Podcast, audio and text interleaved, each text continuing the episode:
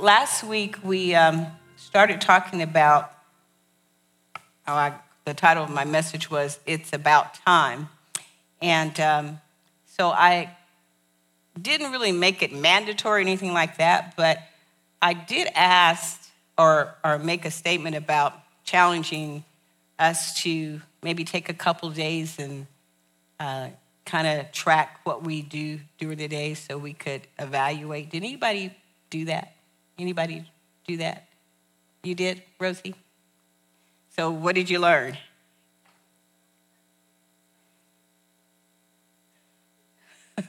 Is this on? Um, okay. Say it so everybody can hear you. That I need to be a good manager of my time and know what what is my first top priority, not just doing stuff without a plan. Okay. All right. Did y'all hear that? Anybody else take that challenge? No? All right. Well, it's not too late. It's something I think that is a good thing for us to do. Um, but we talked about a few things, and of course, because of time, I'm not going to be able to do a lot of um, review. But I do want us to read Ephesians chapter 5, and we're going to look at verses 15 through 17. And I think I'll just go right to the Amplified Classic so um, it says here in Ephesians chapter 5, verses 15 through 17 Look carefully then how you walk, live purposefully and worthily and accurately, not as the unwise and witless, but as wise, sensible, intelligent people. Make the very most of the time, buying up each opportunity, because the days are evil. Therefore, do not be vague and thoughtless and foolish, but understanding and firmly grasping what the will of the Lord is. So last week we talked about evaluating, you know, taking time to analyze how we spend our time. Of course, you know, Matthew 6 33 says, Seek first the kingdom of God and all of his righteousness and all these things will be added unto you. So we talked about that. We talked about not procrastinating because our time is limited. And so, um, like in Psalm 91 12, it says, uh, so teach us to number our days that we may gain a heart of wisdom. Um, then we um, also talked about how we needed to discover, if we didn't already know, and do God's will to live with eternity in mind. So the things that we do on this earth, we need to remember that what we do here will we will be rewarded for when we get to heaven. But if you don't do anything to get any reward, then you won't get any rewards in heaven, right? So we want to live with eternity in mind. And um, one of the scriptures of that, Matthew chapter 16, verse 27, Amplified, says, For the Son of Man is going to come in the glory, majesty, splendor of his Father with his angels and then he will render account and reward every man in accordance with what he has done. So there is a reward. Um, we discuss like five things that are the will of God for every believer to know God, to grow up, to touch lives, to serve needs, and to share Christ. Basically, it's the, the Great Commission in Matthew 28, okay? Um, Today, we're going to talk a little bit about overcommitment, but I need Karen to come up and give me a hand real quick. See if we can do this demonstration real quick. My little box of stuff. Okay, so we have, there's different things written on these bags, okay? So they represent different things that we do with our lives. So this one says volunteering outside of church, which is fine. Uh, shuttling kids to practices, meetings. You know, sometimes we have those meetings that really we don't want to, um, they're not the most productive meetings. Okay, let's see. Another thing we do Now, some of these things are not bad things per se, okay? So, another thing, we've got checking emails, surfing the internet, social media. Okay, so we spend a lot of time doing that kind of stuff. Whoops, hold on. There we go. Okay, so she's got that going on. Okay, then we have toxic relationships, drop in visitors, other people's crises. So that takes up our time.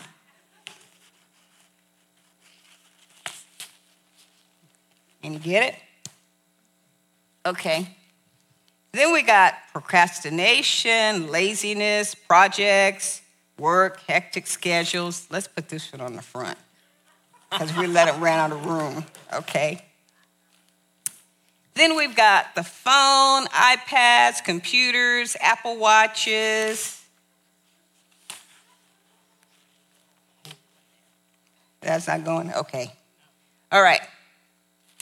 So, all that stuff, and there's a whole bunch of other stuff, but see all that stuff? Now, if you're doing all of that stuff, when do you have time for God? Spending time with God, Bible reading, attending church. Let's see, where can we put this one? This way? You can't even, is it gonna go? Maybe. Maybe. Okay, so maybe, maybe we have room for that stuff. So, are all of these things bad? No. You know, taking your kids to practice, that's not bad. I, am a firm believer in children being a part of sports and because it builds stuff in them. But you've got to be mindful of your time. If they're going from practice to practice to practice to practice, that's a lot. Okay? Okay, Karen, you can take all those off. Thank you so much. Give her a hand. Let's see if she can get out of it. Okay, I got, probably got to help her with these. All right. So that's what I call overcommitment. That sometimes we just overcommit ourselves. Now, have you guys ever heard of that saying that says that if the devil can't make you sin, he'll make you busy? Um, you know, you think about that. Now, I didn't find a scripture that said that. I didn't look too hard, but I didn't find a scripture. But that, that saying, that quote, really has a lot of truth to it. If he can get you busy doing stuff and your attention, your focus on so many other things, by the time you get to the end of your day, you're worn out and you just don't have time or don't feel like praying or reading your Bible. And sometimes you get up in the morning and you're, you're tired when you get up, and it's like, I'm just trying to get myself together so I can make it to work. So you don't take time to read your Bible, talk to the Father, you know, worship Him. So it's so important that we consider what we're doing with our time. And like I said, some of those things that I named, they're not they're not necessarily bad, but they can be time consuming.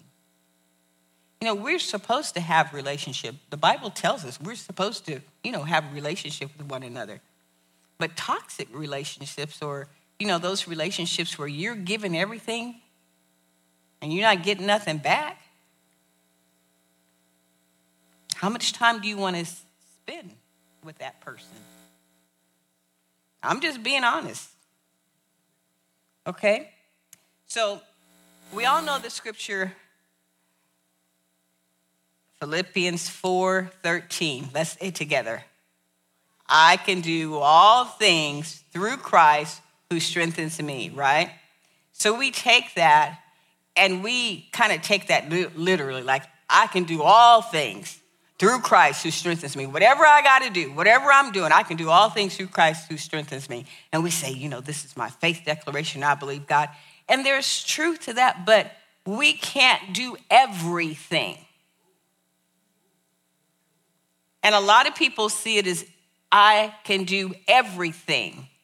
We can't do everything. We were not built to do everything. But we were built to do all things through Christ who strengthens us, and those all things being the things that God called us to do. Absolutely. If God called you to do something, if God asked you to do something, if He asked you to serve, He has equipped you, He has anointed you to make it happen. And you can do all things through Christ, even when you don't feel like it, even when it seems like, Lord, is this really what you want me to do?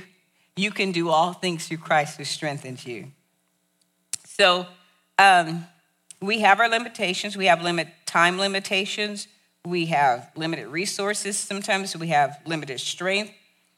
But of course, we are, there's no doubt that we serve an unlimited God.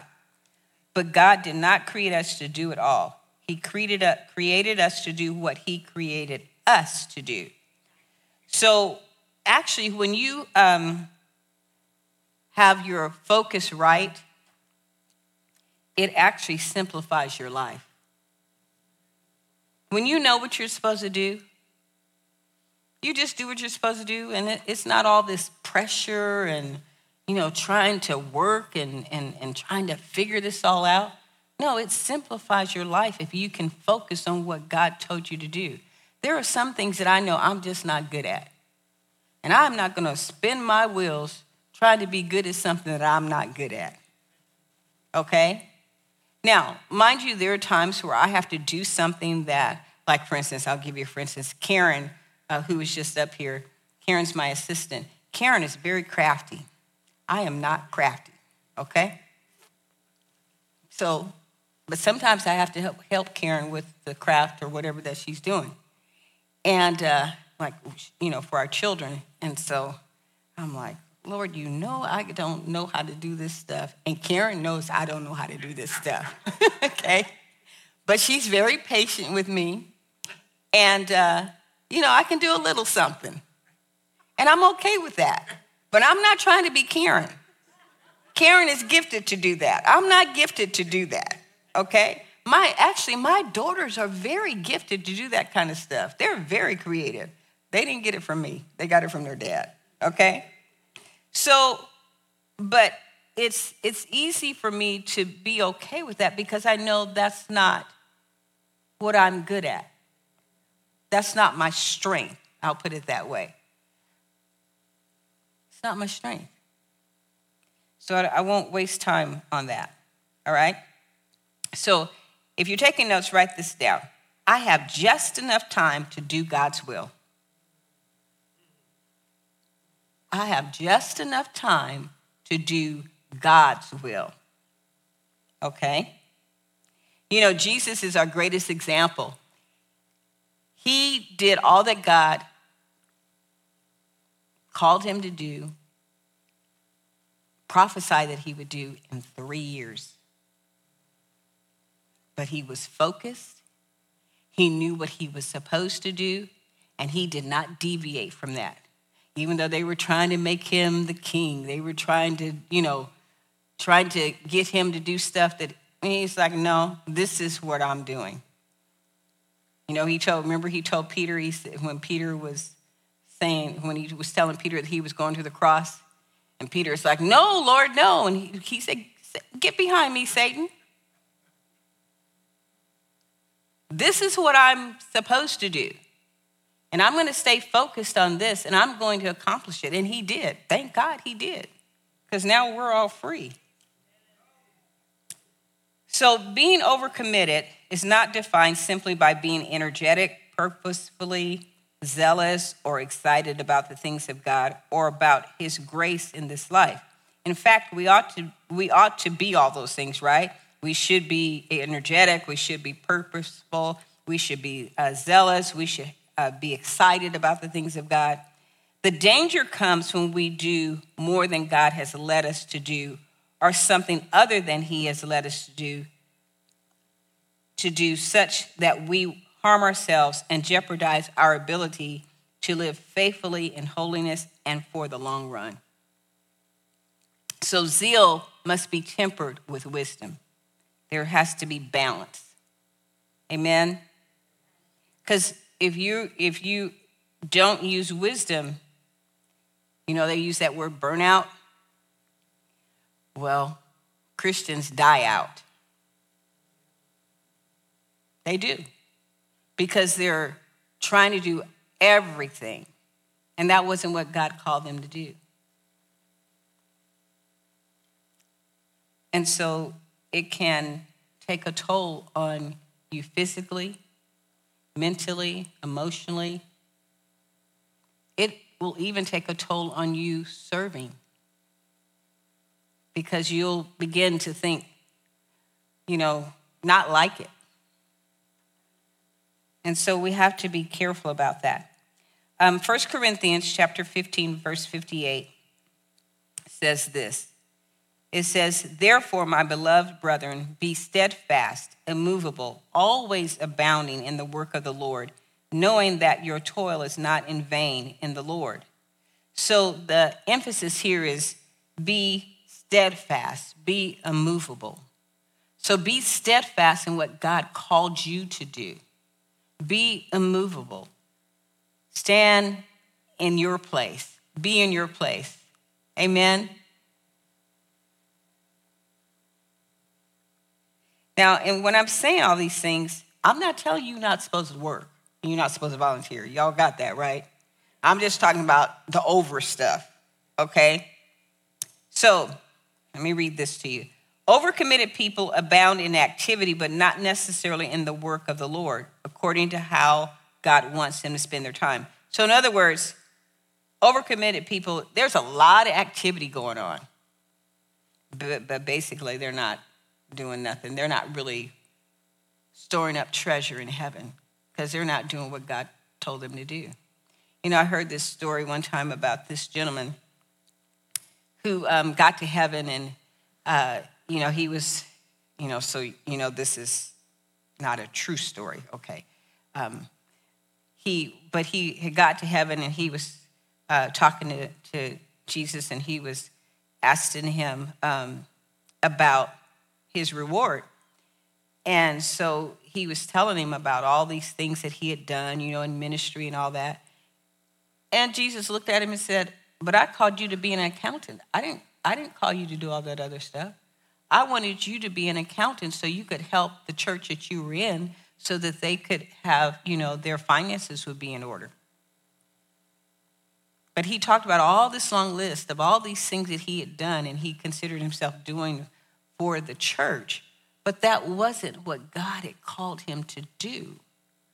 God needed his, his, um, his talents and his giftings in this area over here. And really, he was in somebody else's place. So not only did he mess himself up, but he took away the opportunity for the right person to be doing what he was doing. So it's important that we know what God wants us to do, okay? Um, there is, um, let me see here. Got lots of notes.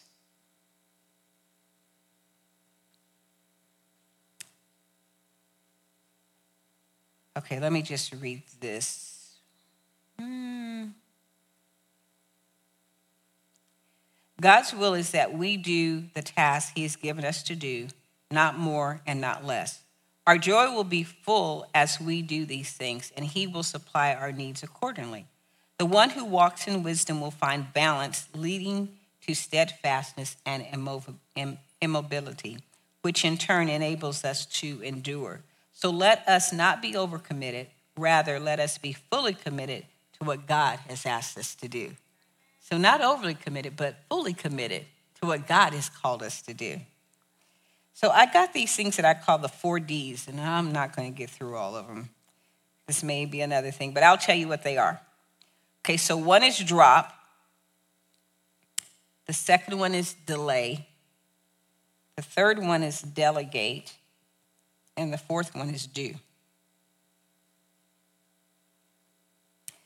So the first one, drop. When you are thinking about your time, the things that you're doing, you want to ask yourself, will it really matter if I never do this? And if the answer is no, you need to drop that. Stop doing that. Because if it does, if it's not going to matter, if it's not going to make a difference, why are you spending time on that? So, like one thing I don't like, I don't like unproductive meetings. I don't particularly like meetings, but if I have to go to a meeting, I want it to be productive. Okay? So if it's unproductive, I want to drop it. Um, how about those emails that we get? You know, like, you know, you get tons of emails. You can get tons of emails. You know, you can, uh, what do you say, un, unscribe those instead of just letting them keep coming into your box. So now you're wasting time because you got to go through them and delete them or whatever. Just stop them from coming all together. Drop it. Okay, so those are a couple of examples. Um, delay. Ask, does this have to be done today? Not everything has to be done today.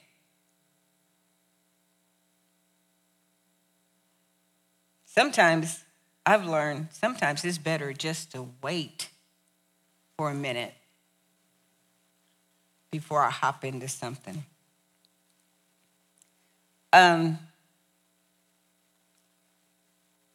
sometimes we have to temporarily pause on a task or idea that doesn't need to be handled right away and schedule when you will have time to consider have the and have the availability to to deal with that you know, sometimes you've got other things going. You, your your greater yes or whatever is more important, you need to do that. And so if you stop to do something else that you know really isn't priority, it'd be better just to delay that and just wait.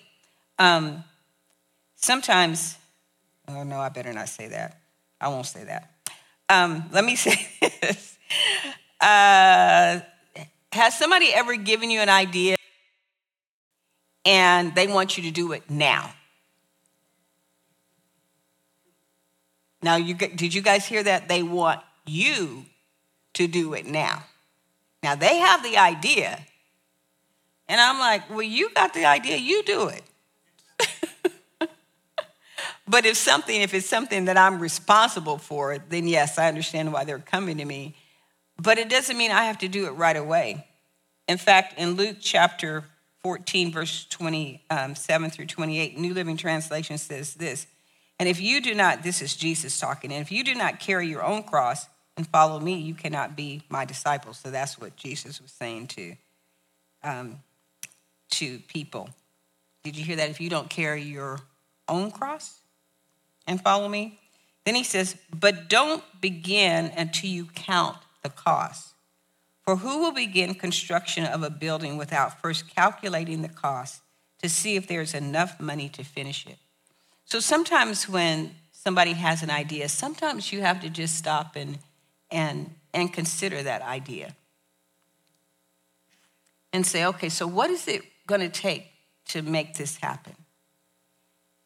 Is it going to take time? Is it going to take people? What kind of resources? Um, you know, who's going to be impacted? So you have to count the cost. And it may be a good idea, may be a great idea, but it's better to do that up front than to get into something and you have to drop it. You know, like in the church, if we if we do something here and then we just, you know, we start something and then all of a sudden you're like, well, what happened to that? I thought we were doing this or we did that or what happened? Maybe somebody didn't count the cost. And it could be maybe it just wasn't working too. But I'm just saying, you always want to stop and, and, and think, consider, plan. Um, don't let people rush you into stuff. You know, think of um, you know, times when you, you uh, sometimes a salesperson, and you know, I, I have nothing against salespeople, so it's not that. Um, but sometimes, you know, people will, will want you to make a decision right now. That may not always be wise. All right? So that's your delay. Okay, delegate. This is one of my favorite ones. Um, you can always ask yourself, who else can do this almost as well as I can, or just as well as I can? So you want to invite other people to, to get involved in things. Sometimes when, you know, we, like for instance, I'm, I'm over the children's ministry, nursery through grade five. Um, so I'm always looking for people to, to get involved. But you know, when I'm making my schedule for Sunday morning, I don't put my name on everything. I delegate. I say, you can do that, that one can do that.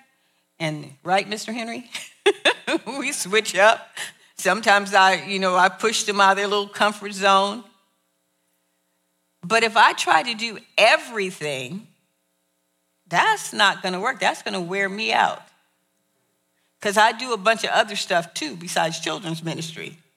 So I have to be very mindful of the things that I do. And so, like in these instances, I delegate. Okay? Um, remember Exodus, in Exodus chapter 18, when Jethro came to visit Moses? His father in law came to visit him, and he's like, Man, what are you doing? You wearing yourself out and you wearing these people out. Because he was trying to do it all. But thank God Moses listened to him. You know, some people don't listen. but Moses was literally from sun up to sundown, had a line of people waiting to talk to him to get direction from him, get wisdom from him. Now, you know, me and you know how sometimes my little thoughts, I was thinking to myself, Lord, if all those people were standing in line all that time, I can imagine some of the conversations that were going on. I was like, ooh, I thought, wonder how many were grumbling and complaining and, you know, just stuff going on. People gossiping. That was too long for those people to be in line, okay? But Jethro gave him some sound advice. He told him, he says, you know, put men over, you know, like I think it was tens and, and hundreds, you know, 50s and hundreds. So then you just take care of the big matters, but let them take care of everything else. Um, another example would be the um, when the widows, they said the widows were being neglected. And so the apostles told them, they said, well, choose you, you know, seven men that were full of the Holy Ghost, you know, men of integrity, faithful men, and all that. And let's put them over that group of people so that they could continue to study the word and pray and do what they were called to do. They weren't called to take care of the widows, they were called to preach the word but there were people that they could put in place to take care of that need. So the need was met, and everybody was happy. With the situation with Moses, I'm sure when that change was made, it made such a difference. So delegating is not a bad thing, right? Okay. Oh, I might make it through. Let's see. Do. Ask is this what God has asked you to do? So we are to be productive. And then Colossians um, chapter 3, verse 23 through 24, New Living Translation says this Work willingly at whatever you do, as though you were working for the Lord rather than for people. Remember, the Lord will give you an inheritance as your reward and that the master you are serving is Christ. So we are to be productive, and we're, we're supposed to work as unto the Lord. So when we're serving here in the church, when we're on our jobs, we should see Jesus as the one that we're working for, right? We're working, we're doing this, we're not doing this for people. We're not doing this for um, people to pat us on the back and, you know, give us accolades and all that. No, we're, we're working unto the Lord. And you know what? If people do stuff to, because they're motivated, because they want to be out in front, because they want to get glory, they, you know, they want to be seen and all that. I don't know if you're going to get a reward for that because your motivation isn't right. Our motivation should be to lift him up. Our motivation should be to make him look good. Our motivation should be to serve people. And it's not about me, it's not about you, it's about us doing the will of God, right? So, um,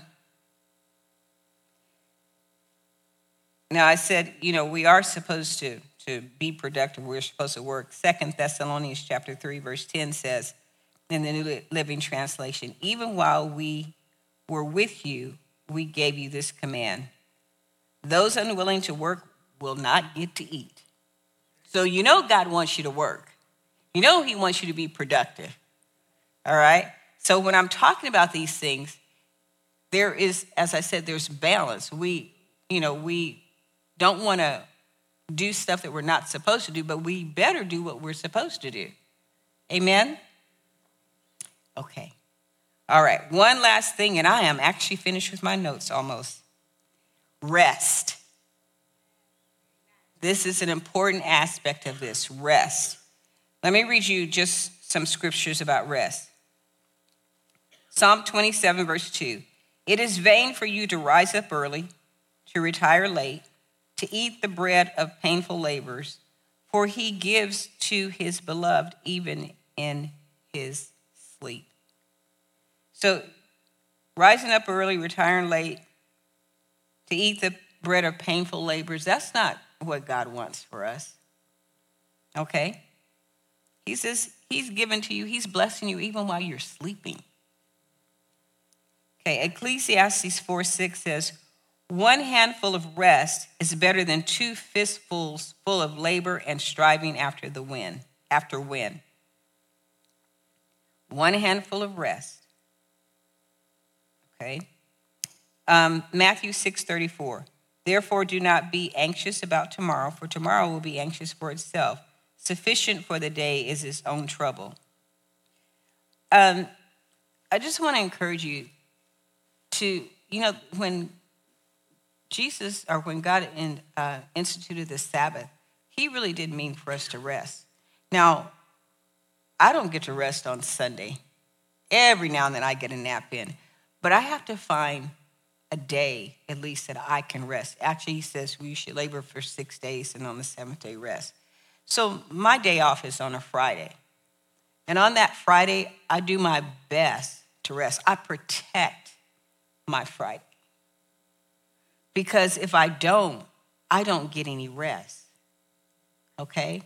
So we're supposed to rest. We need to rest. It's healthy for us to rest. It's healthy for us not to be trying to do everything. We must do what God has called us to do, but in part of him calling us to do things, he's also he also wants us to rest as well you get refreshed, you get rejuvenated.